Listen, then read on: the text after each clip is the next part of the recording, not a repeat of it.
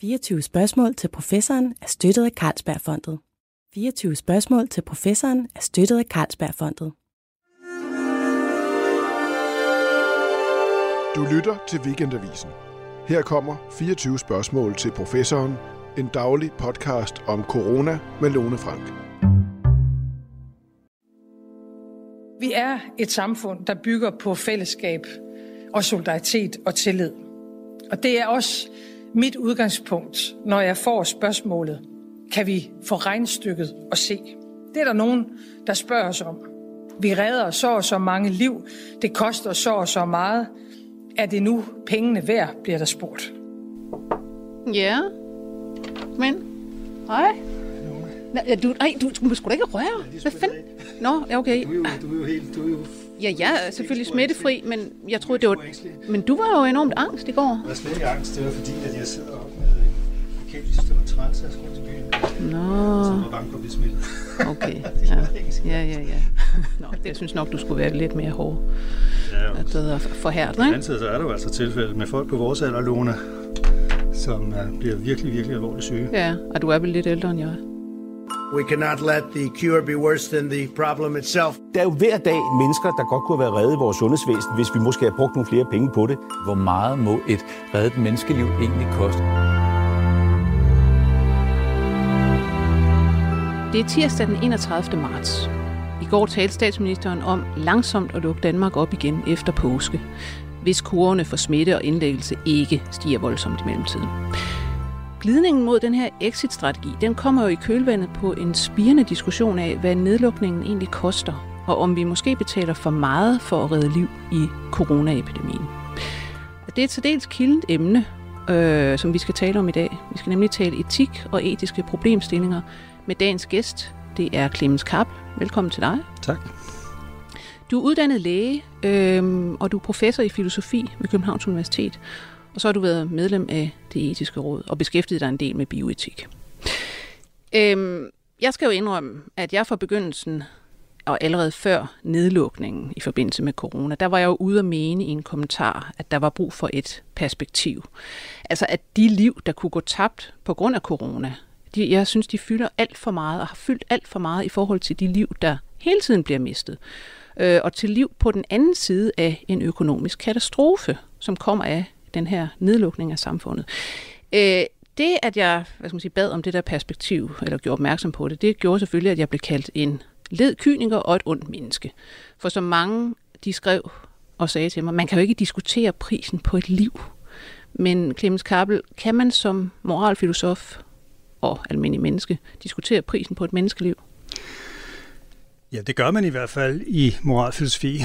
Altså, jeg tror, der findes synspunkter, som hævder, at liv har på en eller anden måde uendelig værdi. Så, og i den forstand kan man ikke sætte kroner og øre på det, og man kan heller ikke ligesom sige, det her liv, det redder vi, men det koster, det koster så meget, og det er vi villige til at gøre, eller ikke villige til at gøre.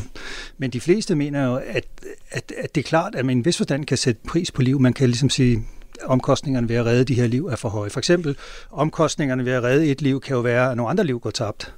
Øh, altså uanset hvor, hvad man så mener om, at øh, menneskelivet er noget særligt, menneskelivet er helligt, og menneskelivet kan ikke sættes på kroner og øre, så kan menneskeliv jo godt opvejes mod andre menneskeliv. Så, så, så selve den idé, at man diskuterer det der, er sådan set almindeligt accepteret i moralfilosofi.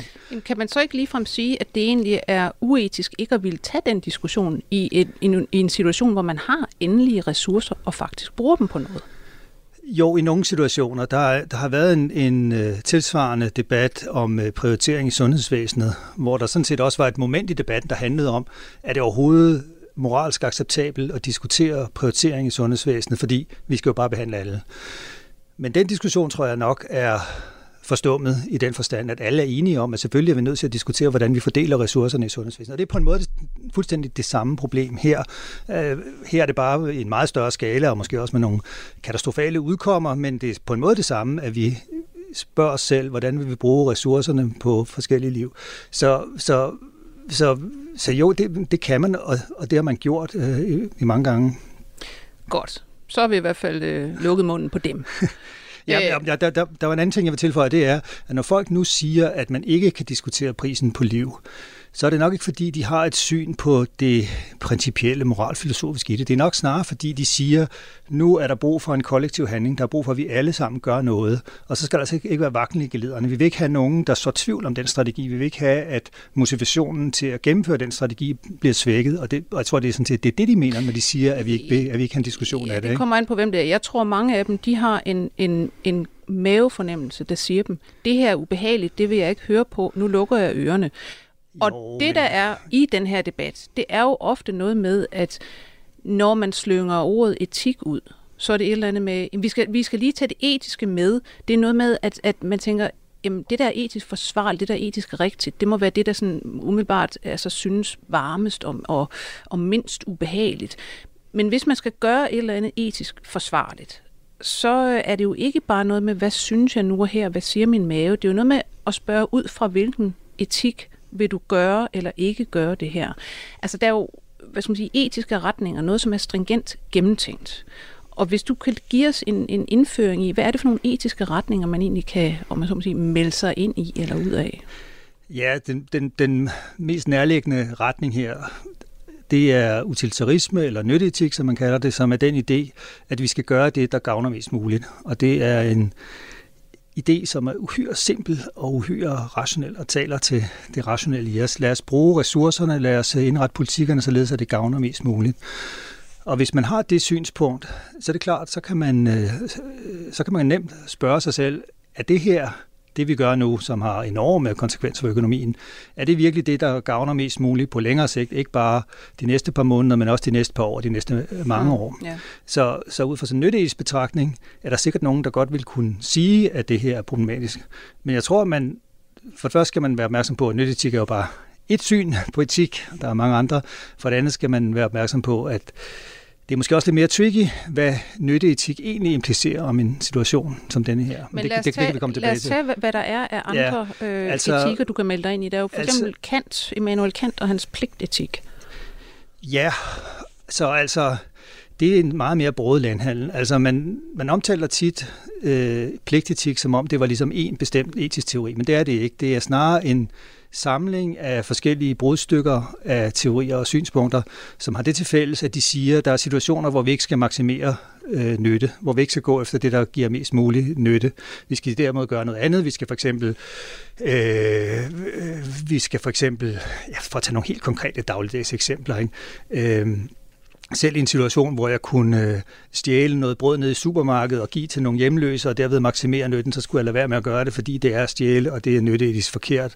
Så der er, der, der er så pligtetikere hævder typisk, at der er alle mulige handlinger og hensyn, som vi skal jagtage, også selvom de faktisk ikke er gavnlige, også selvom de faktisk ikke nytter så meget, eller giver skaber så meget øh, nytte, som man kunne. Det er det, de har til fælles. Og så er pligtetikere indbyrdes helt utroligt uenige om, hvad det så egentlig er for nogle pligter, der er. Mm-hmm. Og det samme gælder Kant. Altså, øh, Kant havde den idé, at at vi kunne ligesom udvikle eller finde frem til det etisk rigtige ved at se på, øh, hvilke handlinger har en sådan karakter, så vi kan ville, at reglen for handling gøres til en universel handling? Altså, hvilke nogle handlinger kan, vi, kan jeg ligesom ville, at det gør alle? Ikke? Mm. Øh, så, så Kant, et af Kants eksempler var, kan jeg lyve? Nej, det kan jeg ikke, for jeg kan ikke ville en situation, hvor alle lyver, for i sådan en situation kan man ikke engang gennemføre en løgn, fordi alle regner med at lyve. Så ud fra sådan nogle rationalitetsargumenter, så, så mente Kant, at man kunne vise, at der var ting, der var Kant havde forkerte. vel også et eller andet med, at, at mennesket, altså mennesket havde nemlig ingen, altså, ingen sådan øh, værdi, eller det havde en uendelig værdi ja, på en eller anden kan, måde. Ja, han, han skriver, men det er nærmest bare en sætning i, i, i, i hans øh, grundlægging til metafysik der sætten, hvor han ligesom siger, at øh, mennesket har, øh, mennesket kan ikke prissættes. Man kan ikke sætte en pris på et menneskeliv. Men hvad han egentlig mener med det, det er meget svært at sige. Men mm. altså, den, den idé, som er ligesom er taget videre, det er, at vi skal behandle andre mennesker som mål i sig selv. Så du er ikke bare et middel for mig, du er, skal være et mål i sig selv. Og det, det, det er jo selvfølgelig en meget smuk idé, og det er jo en meget, meget øh, indflydelsesrig idé. Altså hele vores idé om et øh, demokratisk, egalitært samfund, det er jo en forestilling om, at hver enkelt individ i dette samfund har en meget høj værdi og et mål i sig selv. Der er ingen, der skal bruges som midler for andre. Man kan vel sige, at Kant på mange måder altså, ligger under den humanisme, vil vi kalde det i dag, som vi ligesom bygger vores velfærdssamfund på. Ja, altså det tror jeg sådan set godt, man kan sige, men det var ikke kun Kant, det var jo en, det var jo en bred bevægelse ja, ja. Af, af, af folk, der ligesom udviklede den idé, at mennesker er lige, og det er mennesker som individer, som som er det etiske subjekt, det er dem, vi skal tage hensyn til. Det er ikke, det er ikke, det er ikke aristokratiet, det er ikke folkesjælen, det er de enkelte individer, som ligesom er det centrale. Ikke?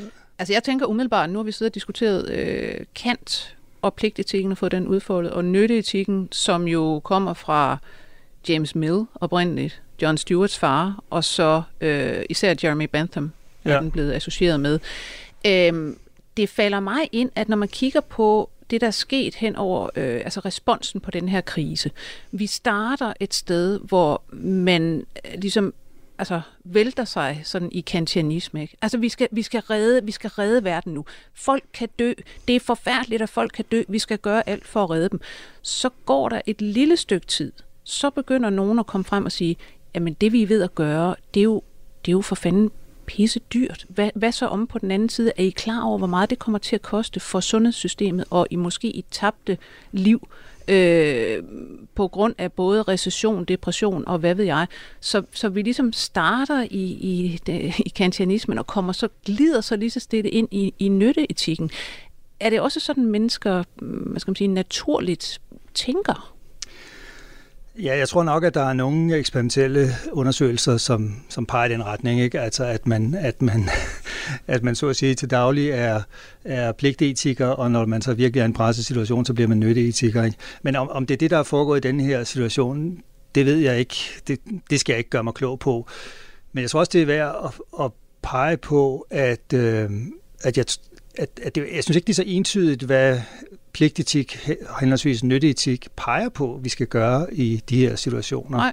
Øh, så altså, for det første pligtetik, hvis man tager sådan en kantiansk synspunkt og siger, at liv har uendelig værdi, vi skal gøre hvad som helst for at redde liv, hvad så med den situation, hvor vi det vi gør, det redder måske nogle liv, men så er der altså nogle andre liv, der går tabt. Mm. Og der er problemet, at hvis man bare siger, at liv har uendelig værdi, så ved man ikke, så får man ingen handlingsanvisning om, hvad man skal gøre i en situation, hvor det drejer sig om at, om at vælge mellem forskellige liv, der skal ja. reddes. Ja.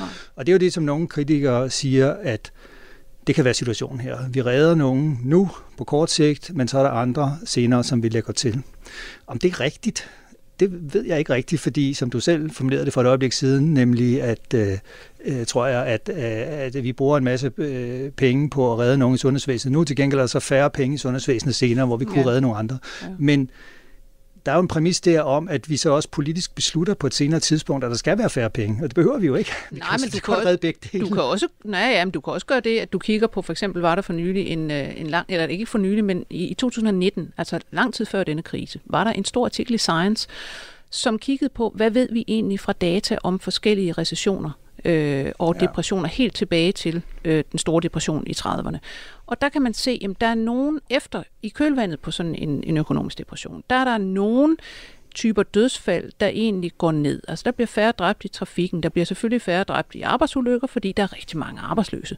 Men man kan også se, at der er en del, en del dødsfald, der går op. Altså der er en del flere selvmord.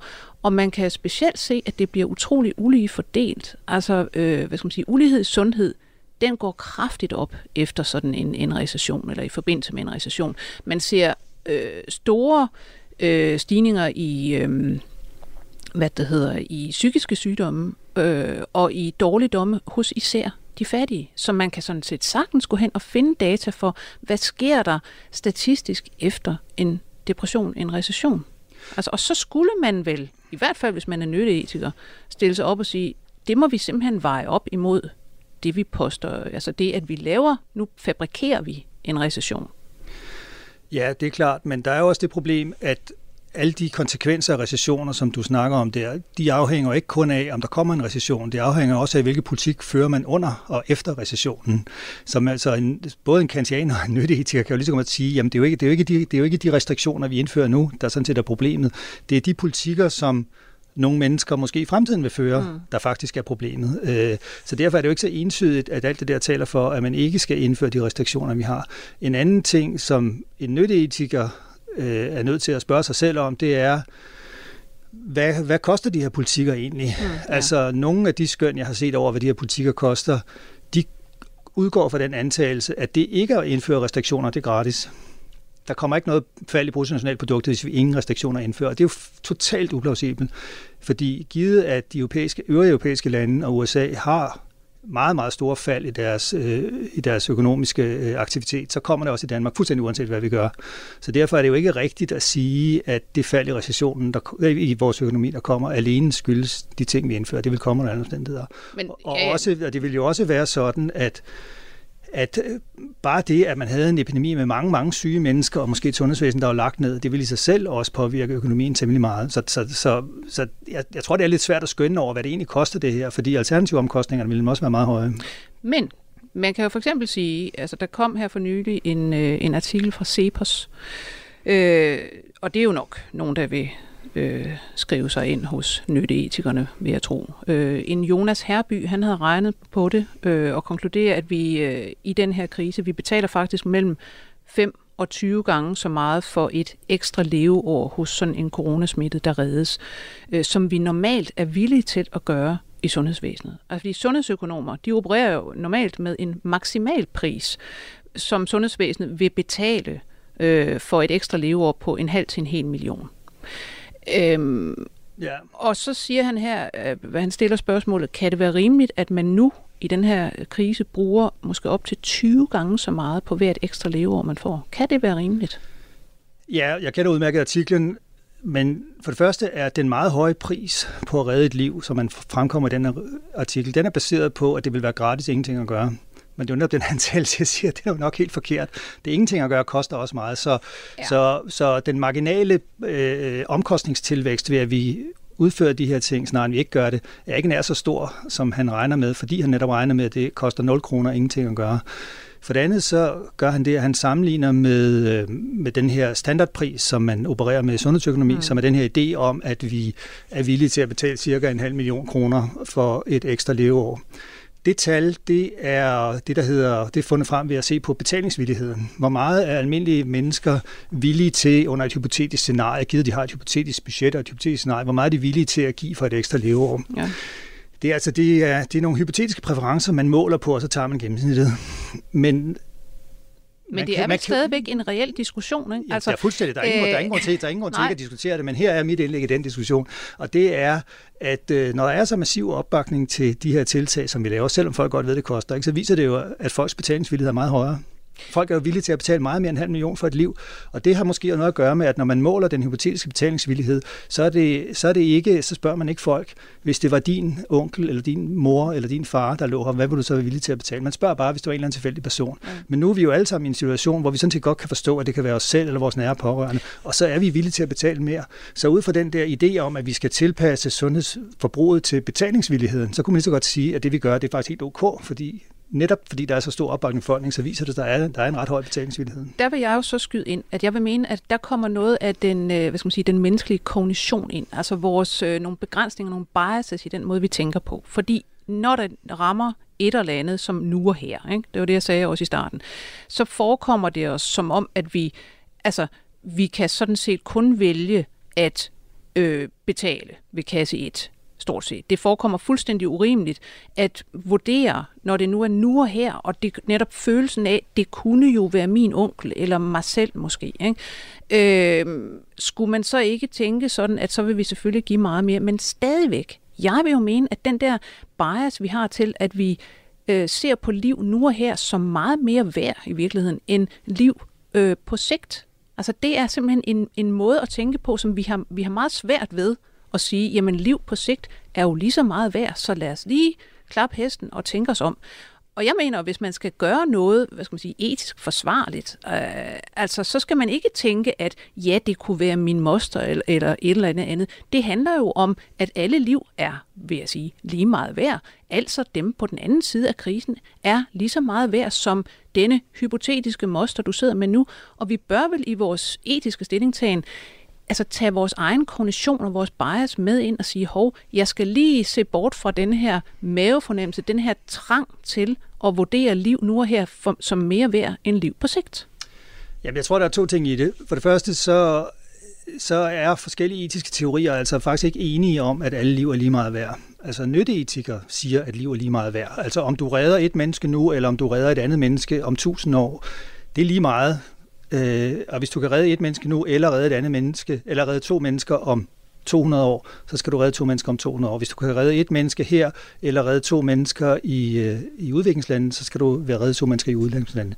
Det siger utilitarister og nytteetikere, eller konsekventialister, som man også kalder det, fordi man lige ser på konsekvenserne. Øh, men det er jo netop det, mange pligtetikere øh, faktisk er uenige i. Mm. Øh, en af de ting, de er uenige i. Så, så du kan ikke bare sige, at det rationelle må være at gøre sådan og sådan, for det, det, det, det, det er et kontroversielt etisk øh, synspunkt, du byder ind på. Det er en kontroversiel etisk teori, du byder ind på. Der, ikke? Men jeg vil sige, Men, jeg, der, jeg melder mig straks under de faner. Ja, det er jeg med på. Det er jeg med på.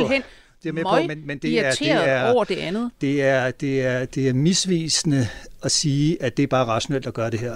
Fordi det er altså omstridt om, hvorvidt øh, mener, etisk rationalitet kræver det der, eller øh, men, jamen, men, men, men det er den ene ting. Den anden ja. ting, det er, jeg tror sådan set, du har ret i, og det er der mange, der mener, at, at vi har en form for bias. Altså vi er, vi er stærkt biased i forhold til, til det nære. Altså ja. vi, vi, vi, vi er meget mere motiveret til at redde mennesker, der er tæt på, enten i tid, eller i rum, altså geografisk tæt på, eller tæt på i den forstand, at de ligner os og taler vores samme sprog eller har samme religion som os. Vi er meget mere tilbøjelige til at ville redde sådan nogle mennesker, end dem, der er langt væk. Og, men, men det, der selvfølgelig er omstridt, det er, hvor meget bias er det, og hvor meget er det mm. bare Jamen, sådan er etikken, sådan er vores fornuftige synspunkt. Altså, en af de store diskussionsemner i flygtninge- og indvandrerdebatten, det handler jo sådan set om, har vi en særlig tæt forpligtelse til, til de andre danskere, der ligner os, mm. eller har vi ikke? Har, ja, vi, har, har vi samme forpligtelse over for alle mennesker i hele universet? Ikke? Øh, det, er jo det, der, det er jo det, der er striden, eller en af strid, stridspunkterne der. Ja, så kommer du ind på det der kravopske øh, med, at din næste er i virkeligheden kun den der næste med den samme farve, og ham, der bor hen ved siden af, og, og som vi kender. Det, det, er, det, det er et synspunkt, og det kan man sige, nogen føler det irrationelt, fordi de i virkeligheden tænker meget utilitaristisk, i en vis forstand, meget grov forstand. Ikke? Men jeg, jeg er heller ikke selv enig i synspunktet, men jeg synes sådan set, at det er forkert at afskrive det synspunkt, at de nære tæller mere som et irrationelt synspunkt. Fordi det, det er der masser af mennesker, der mener. Ja. Altså, jeg synes jo til gengæld, at den australske filosof Peter Singer, han ja. har en, en øh, hvad det hedder, særdeles valid øh, pointe, når han går ud og siger, jamen det her med altså liv og leveår, altså de kan, de kan reddes øh, så meget billigere i udviklingslande, ja. og vi er faktisk, hvad skal man sige, altså det er dårlig etik, at øh, koncentrere os om, at det skal altså være øh, liv her øh, inden ja. for vores egen lille Men altså, sfære. Ikke? Peter Singer er utilitarist. Han har forsvaret og udviklet og været med til at udvikle det synspunkt gennem hele sin karriere. Og det, og det er ikke for at affærdige hans synspunkt, det er bare for at ligesom placere det. Ikke? Ja. Han, han, han drager konsekvensen af utilitarisme og siger, at vi bør sænke vores levestandard i Vesten ganske markant, fordi at det, den mængde lykke eller kvalitetsjusteret leveår eller godt liv, der kommer ud af, at vi bruger penge i Vesten, er meget, meget lille i forhold til alt, hvad der ville komme ud af det, hvis vi brugte de midler i, i, i udviklingslandene og andre steder i stedet for. Så det er det, vi burde gøre. Ikke? Så han vil sikkert helt snævert, vil han muligvis gå med til at sige, at vi øh, skal ikke bruge så mange ressourcer på at redde øh, patienter fra at dø af corona, vi skal heller bruge dem på andre ting, men han vil jo generelt sige, at vi skal slet ikke have et så velstående samfund i Vesten, som vi har. Vi skal overføre mange, mange, mange af vores ressourcer til tredje verdens Ikke? Så er der jo altså et andet interessant spørgsmål i hele den her debat om corona, det er det her med ikke bare liv, men liv med en alder. Fordi vi har jo diskuteret meget, at jamen, husk nu, det er jo det er jo de meget gamle, der dør af det her. Ikke? Altså, og nogen, de går selvfølgelig rundt og visker i krone. Jamen, altså, lad dem dog dø. Influenzaen vil tage dem næste år alligevel. Altså, så er det, virkelig, altså, er det virkelig dem, vi skal redde med vores få øh, respiratorer osv. osv. Altså, inden for etikken, er der i hvert fald nogen øh, etikker, vil der vel også være en skældning mellem, hvor gammel man er, hvor meget man så er værd. Ja, det tror jeg. Altså, det er jo et spørgsmål, man har diskuteret i forbindelse med også med prioritering i sundhedsvæsenet. Ikke? Altså, kan man, hvis man har en livreddende behandling, og enten kan man give den til en, til en, til en 30-årig, som har 50 gode leveår, eller også til en 80-årig, som måske har 5 gode leveår. Øh, så jeg tror, de fleste er enige om, at så skal man selvfølgelig tage den 30-årige.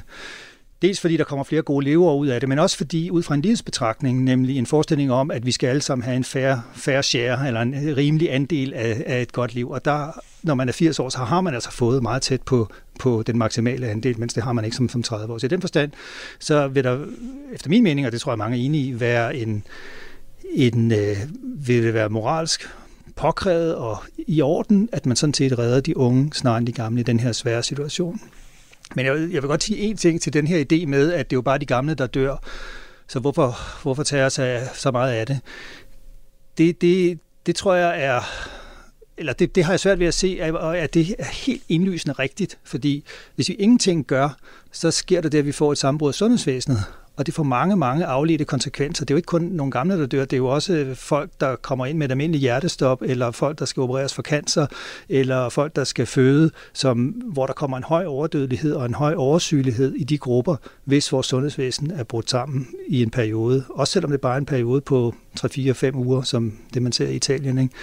Og hvis jeg var politiker, ville jeg også være noget bekymret for den situation. Mm. Jeg, jeg vil, altså mange af de der tal og beregninger, man ser, de er baseret på, på Ferguson 2020, som er en, øh, så der er en optælling af dødeligheden. Øh, og det er blandt andet den, der viser... Som er blevet rigtig meget kritiseret, det er blandt andet af Lone Simonsen i det her program. Jamen, det, det tror jeg ikke er optælling af dødeligheden. Det er, det er deres simulationsstudie, men det er måske også lige meget. Men, men, øh, men øh, den viser, at der blandt øh, 80 plus år er måske omkring 10% dødelighed.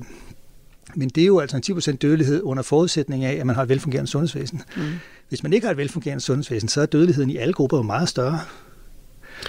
Øh, og jeg kan godt forstå, at politikerne ligesom siger, at det, det, det er sgu noget af en chance at tage. Altså, der er også en, øh, en idé, som kendes fra alle mulige andre domæner, som omkring forsigtighedsprincippet, ikke? altså at man skal være villig til at øh, tage ret drastiske skridt for at undgå meget katastrofale scenarier, også selvom de måske er meget lidt sandsynlige, også selvom vi ikke rigtig ved, om de indtræder eller ej. Ikke? Så ud fra sådan en forsigtighedsbetragtning, så kan jeg egentlig godt forstå, at man gør temmelig meget for at undgå sådan en italiensk nedsmeltning af sundhedsvæsenet. Altså nu har vi snakket om, at, øh, at der, er en del er, at der er en del ubekendte i ja. hele den her debat, ikke? Og, og, og noget, nogle etiske vurderinger vil også skulle bygge på, jamen, øh, hvad, hvad er konsekvenserne egentlig af de her politikker, og det ved vi ikke helt endnu, som du siger. Men vi kommer til med den her pandemi at lære rigtig meget, formentlig.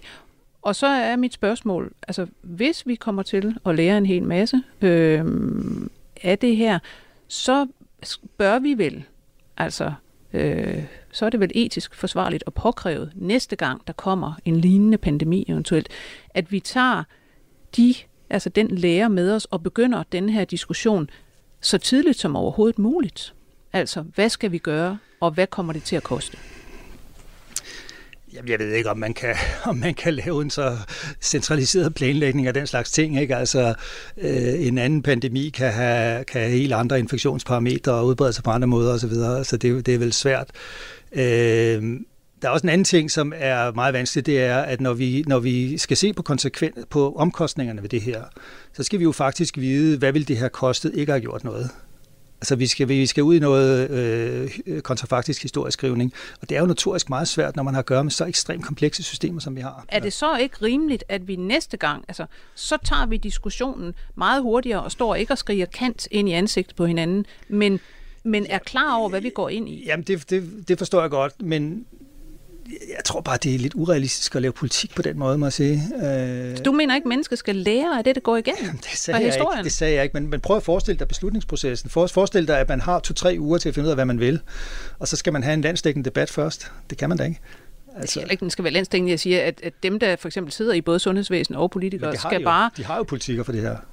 Og, øh, og de har jo alle mulige politikker, og, som, og, og, og Sundhedsstyrelsen fremlægger meget tidlige politikker for det, ikke? og det er jo fordi, de sidder og studerer sådan nogle scenarier hele tiden. Ikke? Jamen, og så, det, der, det, så var der det, politikere, der, der straks gik ud og lukkede grænserne, hvilket der ikke var noget som helst belæg for på nogen som helst måde. Nej, men det skadede heller ikke noget særligt.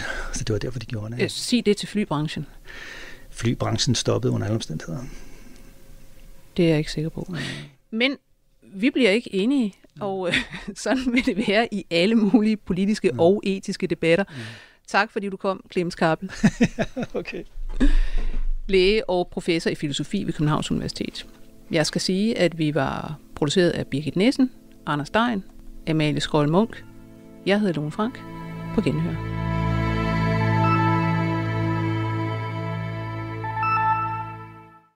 «24 spørgsmål til professoren er støttet af Carlsbergfondet.